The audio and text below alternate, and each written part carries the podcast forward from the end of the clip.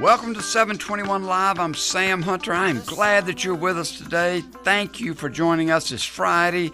Love Fridays. Fridays are always great days. We are going to we're going to be talking about prayer, but we're going to do a little sidestep as we transition towards this topic of prayer. It's going to be a really good series. I'm glad that you're with us. Before we jump into that, let me remind you that 721 Live is the radio arm of 721 Ministries.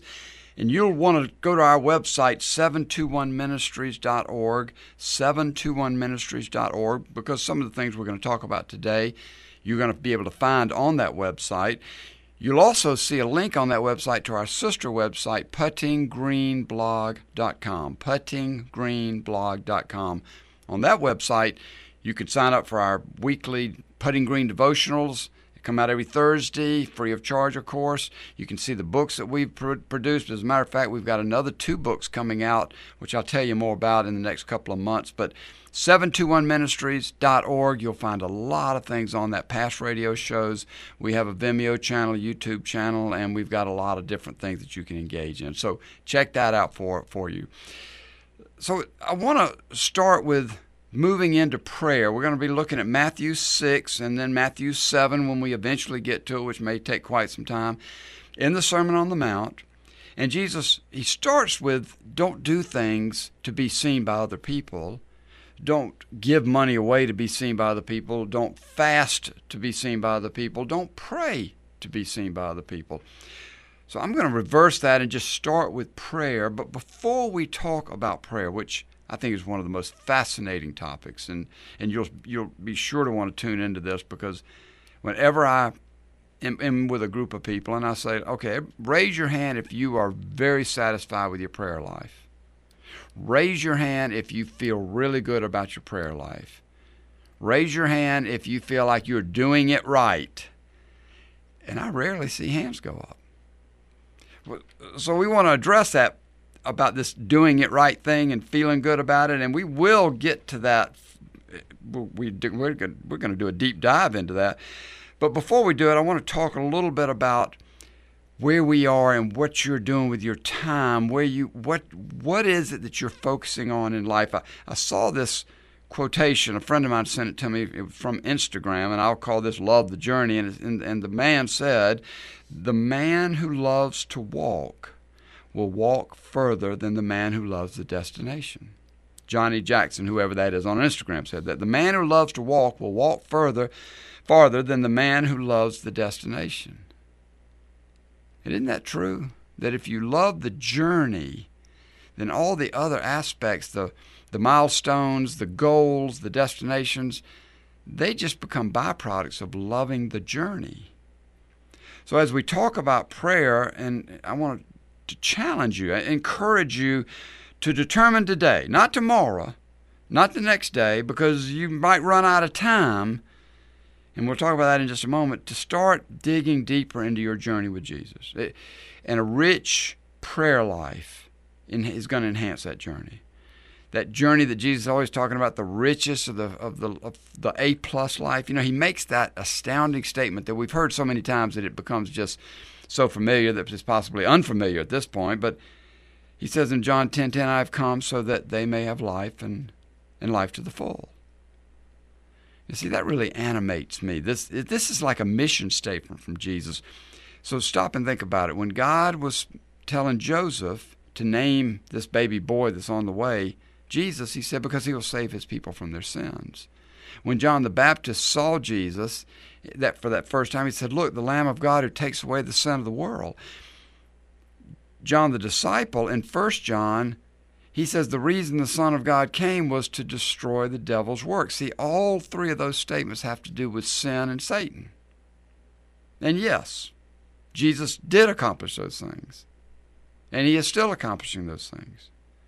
But it's so interesting to me that Jesus said, see, they all, all three said, He has come for this reason. And Jesus said, Well, I'm going to do all those things. But I'm telling you, my mission statement is for you to have life to the full. That really, that really gets me going and it gets, helps me to get focused because the Son of God, the one through whom all things were made, wants you. Yes, you listening to me right now to have His life to the full. See, this is no bread and water God we're talking about here.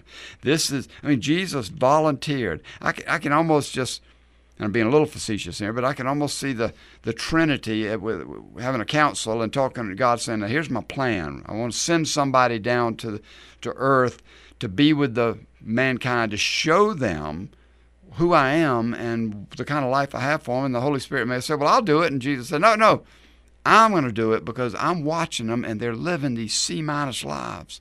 And I want them to have the life, Father, that you want for them, the richest, the fullest of lives. So he volunteers to walk away from all of that, to walk with us, to, yes, to provide us a way to be saved, yes, to deal with our sins, but also to provide a way for us to be saved from our C minus lives and experience that fullness filled to the brim and overflowing life. So I ask you today, are you experiencing experiencing Jesus' full life? No, I might ask, are you even experiencing Jesus' half full life? And the answer is probably not. But even if you're getting closer and closer, there's still so much more. And what's so interesting is yes, Jesus made this statement that we're all so familiar with. I, have come so that they may have life and life to the full. But right before that, he makes an perhaps even more astounding statement. And it typically gets overlooked. But in John 10 9, the verse before, he says, I am the gate. Whoever enters through me will be saved. They will come in and go out and find pasture.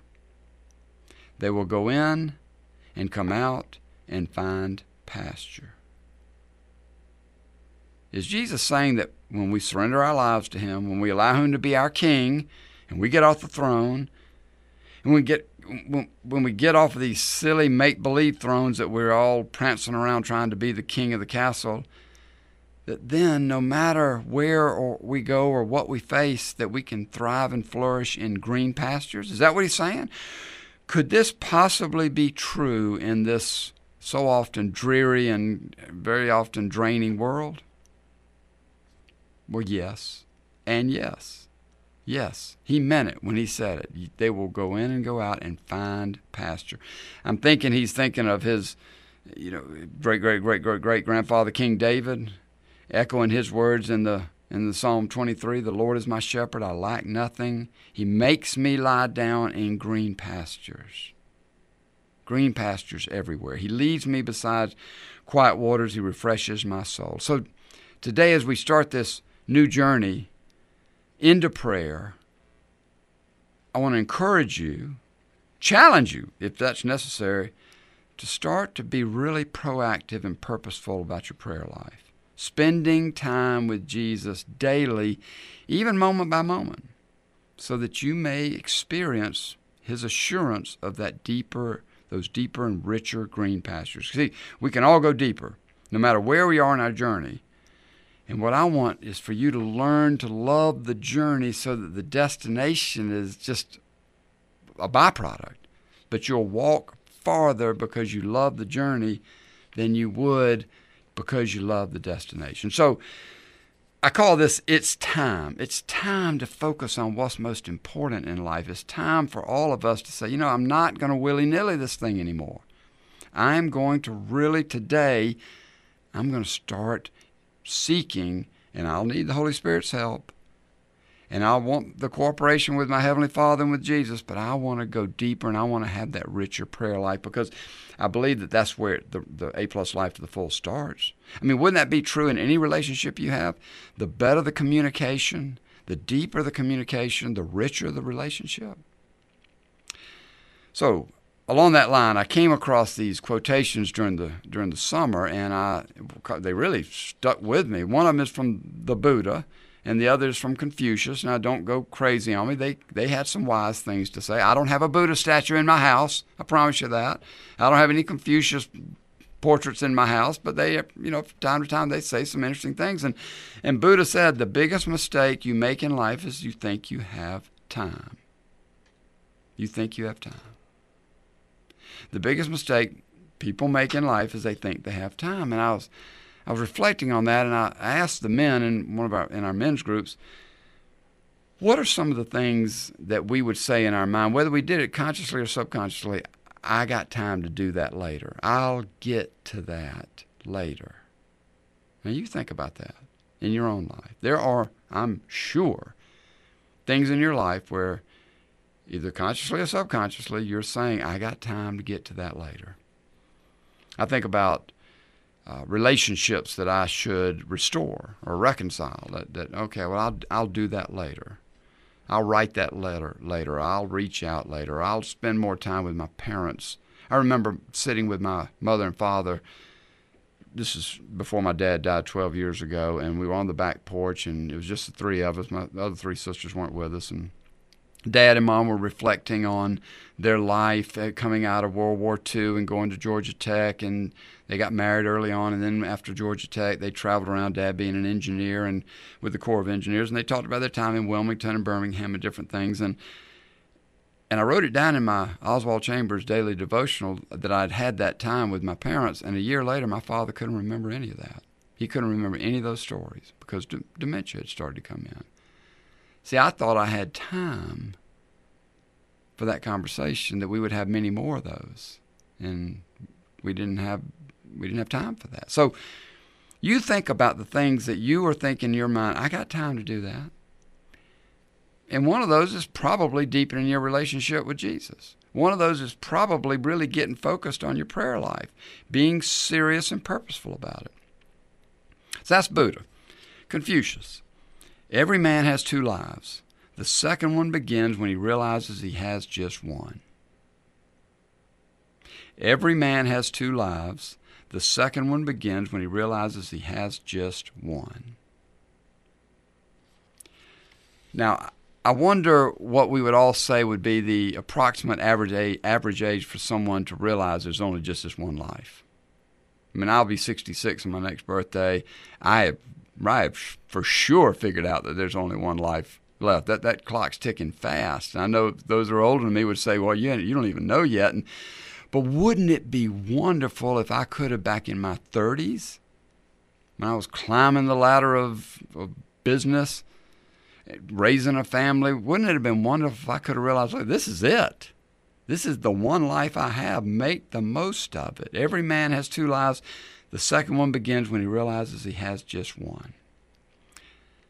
Now, Jesus comes along and says, you, you fool, this is Luke 12, verse 20, you fool, this very night your life will be demanded from you. Then who will get what you have prepared for yourself? Jesus is saying, You fool, you think you have time, but you don't. You don't know how much time you have. So let's focus on what's most important in life. He goes on to say in Matthew 16, very familiar, but just think about this. For whoever wants to save their life will lose it. Now, I would say whoever wants to hold on to what they think they got to have to be happy in every respect financial, emotional, relational whoever wants to hold on to their life that they think they have to have well, they're going to lose it in the long run. But whoever is willing to lose their life for me will find the life to the full, the life that is truly life. Let go and focus on Him and let Him take control of your life. And then he goes on in verse 26 What good will it be for someone to gain the whole world and yet forfeit their soul? I think about paraphrasing what Jesus said. What good will it be for a man to whiten or a woman to white knuckle their way to the life that they think they have to have to be happy, only to realize later it was it turned out just to be a C minus life in the end. Jesus is saying, You don't have time? It's time now to get focused. So let me go on with another comparison. You know, the Buddha and Confucius, they lived around 500, 550 BC. Here's another thing that the Buddha said the right path starts with the right view, the right intent, and the right effort. The right path starts with the right view, the right intent, and the right effort. Well, that's good. I don't do real well on that on my own, in my own power. Confucius said about the right path, he said, the way is the right path, the path of truth. And then he says this Happy is the man who finally discovers the way, the truth, and dies immediately. I don't know if you remember the Shawshank Redemption movie, but at one point, the the two characters are saying, look, it, it, get busy living or get busy dying. Get busy living or get busy dying. And that's what I would say to you. Get busy living. We're not talking about dying here, we're talking about living. Confucius says the way is the right path, which the Buddha said the right path starts with the right view, the right intent, and the right effort. And then Confucius says, you know, happy is the man who finds the way, the truth, and then dies immediately. But Jesus says, well, I am the way and the truth and the life. And I have the life. I'm not talking about dying here. I'm talking about living. I'm talking about the life. And I think too many Christians think in term when they think of Jesus and salvation, they think about going to heaven when they die. And Jesus said, "No, my mission statement is that you go to heaven now. That, as He said so often, repent for the kingdom of heaven has arrived. I brought it here. You can now start to live in it." As Dallas Willard said, "If you want to go to heaven, go now. Start living in the kingdom now. Don't wait. You don't have time to wait." Jesus says, to Confucius and Buddha. Now, y'all have got some good ideas, but I'm the idea, I'm the way. And it's not about finding the way and the truth and then dying, it's about finding the way of the truth and then living, living my life to the full.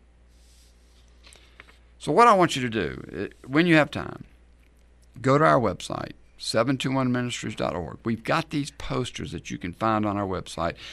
And the one I want to talk about today is our Life in the Flow poster. Life in the flow of the kingdom among us. You know, Jesus kept saying about living in the kingdom, living in the kingdom now. And Dallas Willard, he, the way he phrases it is life in the flow of the kingdom among us. Life in the flow. So I want you to get this picture in your mind of the kingdom of God. You can think of it in terms of a of a big plantation or a ranch or or a little a community or a plot of land. Of course, the kingdom of God has no boundaries. But Jesus said, I want you to live in the kingdom of God now. And Dallas says, and I love the way he phrases it, live in the flow of the kingdom among us now. So when I think about the river of life, which we see early on in the scriptures, we see reference throughout the scriptures, we see it in Revelation 22. Then the angel showed me the river of the water of life, as clear as crystal, flowing from the throne of God and of the Lamb. I want you to think in terms of the kingdom of God with a river, with the river of life flowing through it. And you're in the flow of the river of life. When your relationship with Jesus is part of your entire nature, your entire being, your day to day living, when your prayer life, now you, you, maybe you're starting to see that I'm not talking about prayer life just in the sense of stopping and getting down on your knees and praying to your heavenly Father or praying to Jesus. I'm I'm talking about a ongoing conversation. First Thessalonians five: Pray continuously. Pray, keep, keep praying throughout the day. A conversational walk through life, talking with God about what we're doing together. So you're in the flow, and you're living in the power of the Holy Spirit. And I will tell you, with, the faults that I have in my own life, and, and I've got a long way to go, and the further I go, the deeper and the further I can see how much further there is to go. But that's not a that's not a disappointing thing. That is a wonderful. I just say, wait a minute, look, it's this rich now, and it, it'll be even richer as I go deeper into the kingdom. But I find myself in the flow. I'm living in the power of the Holy Spirit. I'm not stressing. I'm not controlling. I'm not white knuckling anything. I'm not having to save my life the way I think it's got to be. I'm, I'm I've let Jesus take control. I'm living with the power of the Holy Spirit. But then I find myself drifting out of the flow. And I'm back into self power, not joy power. I'm back into my power, self power, not his power. And I know it when it happens. I, I used to would have had no idea of the difference, but now I know when I've got when I've started back trying to control things, starting to get anxious, starting to get that fear factor, that doubt, and then the white knuckling comes in and the loud voices comes in or the making my decisions quickly come in because I've gotten out of the flow and now I'm in self power, not joy power. When you're in a river versus walking on the land beside the river, when you're walking on the land beside the river, you're walking in your power. When you're in the river, you're walking with you're flowing with the river's power. the Holy Spirit power. Now, sometimes in a river, you've got to keep that paddle in the water. And sometimes you've got to pedal hard when you get into whitewater rapids and things. You've got to, you've got your role to play, but you're not the power source. You're living with joy power, not self power. You're living with I get to, not I got to. But you'll find yourself, no matter how long you have experienced living in the flow of the kingdom among us, you'll find yourself getting out of the flow. We all do, we're human. And it, and you're walking along the bank now and it's rough and it takes more effort and you're getting tired and you're starting to press. How do you get yourself bump yourself back into the flow? This, i would say the simplest thing is to start a conversation with jesus. Just start a conversation. Jesus you know that i'm out of the flow you know that i've gotten into self-power you're watching me. I admit it. I confess it. I'm doing this on my own. I'm struggling to make things happen the way I feel like they have to happen. Can I just release this back to you? I'm going to just release this back to you, Jesus. And see, that's prayer. That may sound to you like a conversation, but that's what prayer is. You find yourself out of the flow of the kingdom among us, and you stop yourself and you just start a conversation with Jesus. I know I'm out. I know I'm controlling. I know anxiety's getting me. I know that I'm white knuckling. I know that I'm starting to press and push. Let me just release it back to you. And feel that sense of peace and that sense of comfort and His presence that comes with that and then you find yourself back in the flow. Now, you may still have to keep the paddle in the water. No, no, we never, we never say that that you sit in a closet and pray and, and expect God to take care of your life. No, you, we all have a role to play in our lives, but there's a huge difference between pushing and, and controlling versus letting Him be the one in charge, abandoning the outcome to your Heavenly Father because He loves you perfectly. But the more you're in conversation with Him, the more you're in prayer with Him throughout the day, the easier that's going to be, the more natural that's going to be. So let me finish with this. You'll also find on our website a, a poster called Going Deeper. And you'll see on that poster that there is a, it's a picture of a day at the beach. And there are men, because this is a men's ministry, I didn't put any women on the poster, but there are men asleep on the beach and then there's a man who's up and he's throwing the frisbee. Then there's a man that you'll see who's standing waist deep in the water. Then as you look at this poster and you imagine a beach, then there's a man, he's he's body surfing with the waves. I love that. Love to body surf. You know, the interesting thing about body surfing is it may be one of the most vivid examples of living with the power of the Holy Spirit. If you are teaching someone to ride the waves in the ocean, you know, they have to paddle, they have to get the timing right. And as they're trying to figure it out, you will have to ultimately say, look, you'll know it when you got it. You'll feel that sense of power that the ocean has given you that you don't have on your own. And, and, you'll also feel when you miss it and the wave goes on by. You'll know it. And that is what living with the power of the Holy Spirit is like. You'll know it when you get to that point. So you've got the men that are asleep on the beach. You've got the man throwing the frisbee. You've got a man who's standing waist deep in the water. You've got a man who's who's now riding the waves. You've got another man who's out beyond the waves and he's swimming. I did that in a resort area in, in Hawaii, as a matter of fact, my one trip to Hawaii, and it was gorgeous. I, I'm a swimmer, so it was just wonderful to be out there swimming and laps in that beautiful clear water between two boats. But then there's the man that gets on the boat and goes out a little further. And then there's the man that's snorkeling then there's the man who's scuba diving, what, what I call resort diving, reef diving, reef diving. And then you've got the man on the poster who's diving real deep into a wreck, a, diving on a, on a shipwreck. Now, I remember going out in a boat in a resort area in the Caribbean or whatever, and you, that water's so clear, you can see so much that you can never see off the Atlantic coast. But when you put a mask on a snorkeling mask and you roll into the water, now you can see crystal clear. And I remember snorkeling and seeing somebody scuba diving and saying, I, I want to do that because I want to go deeper and stay down longer. Just like I want to do in my relationship with Jesus.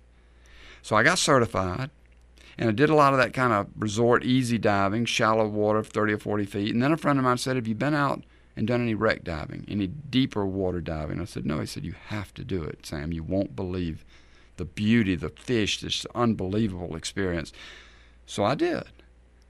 But see, each one of these steps, getting off of the beach and throwing the frisbees, getting out, putting the frisbee down and getting in the water, moving from standing up in the water to riding waves, getting beyond the waves and swimming in the ocean, taking a boat out, getting off the boat and snorkeling, getting certified to do some resort diving, going to the effort of doing the deep sea diving. It all takes effort. It takes purpose.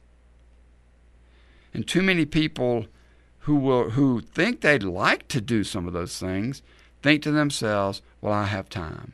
I'll do that another time.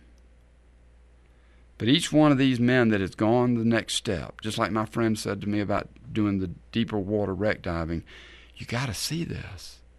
You you you got to experience this. You won't believe how this is, and that's what I would say to you. You won't believe the richness as you go deeper in your relationship. So I'm I'm encouraging you today not tomorrow, not next week. You may not have time. Certainly today is the time to say, you know what, he's right. I am going to go deeper. I'm going to start today and I'm going to start with my prayer life. And I'm not going to get hung up on whether I'm doing it right or whether I have the right words, or whether I have the right emotions. I'm just going to start this on and off all day, throughout the day, throughout the week conversation with Jesus, with my Heavenly Father. I'm just going to start and I'm going to bring them into all the, all the details. And when I feel myself out of the flow, I'm just going to say, hey, I'm out of the flow. Will you please help me get back in? And I'll finish with this question Do you think it's worth it? Do you think that deep water diving is worth it? And don't just nod your head and give the Sunday school answer. Jesus in Matthew 13 43, 44, said that the kingdom of heaven is like a man that found a pearl in a field and he went and sold everything so he could buy that field. He's telling us that yes, it is worth it, but if it's you don't really believe it's worth it, you won't today. Start making the effort. So again, the man who loves the journey will walk further than the man who loves the destination. May you learn to love the journey. I'm Sam Hunter. This is 721 Live. So long. God's peace to you. I hope to see you next Friday.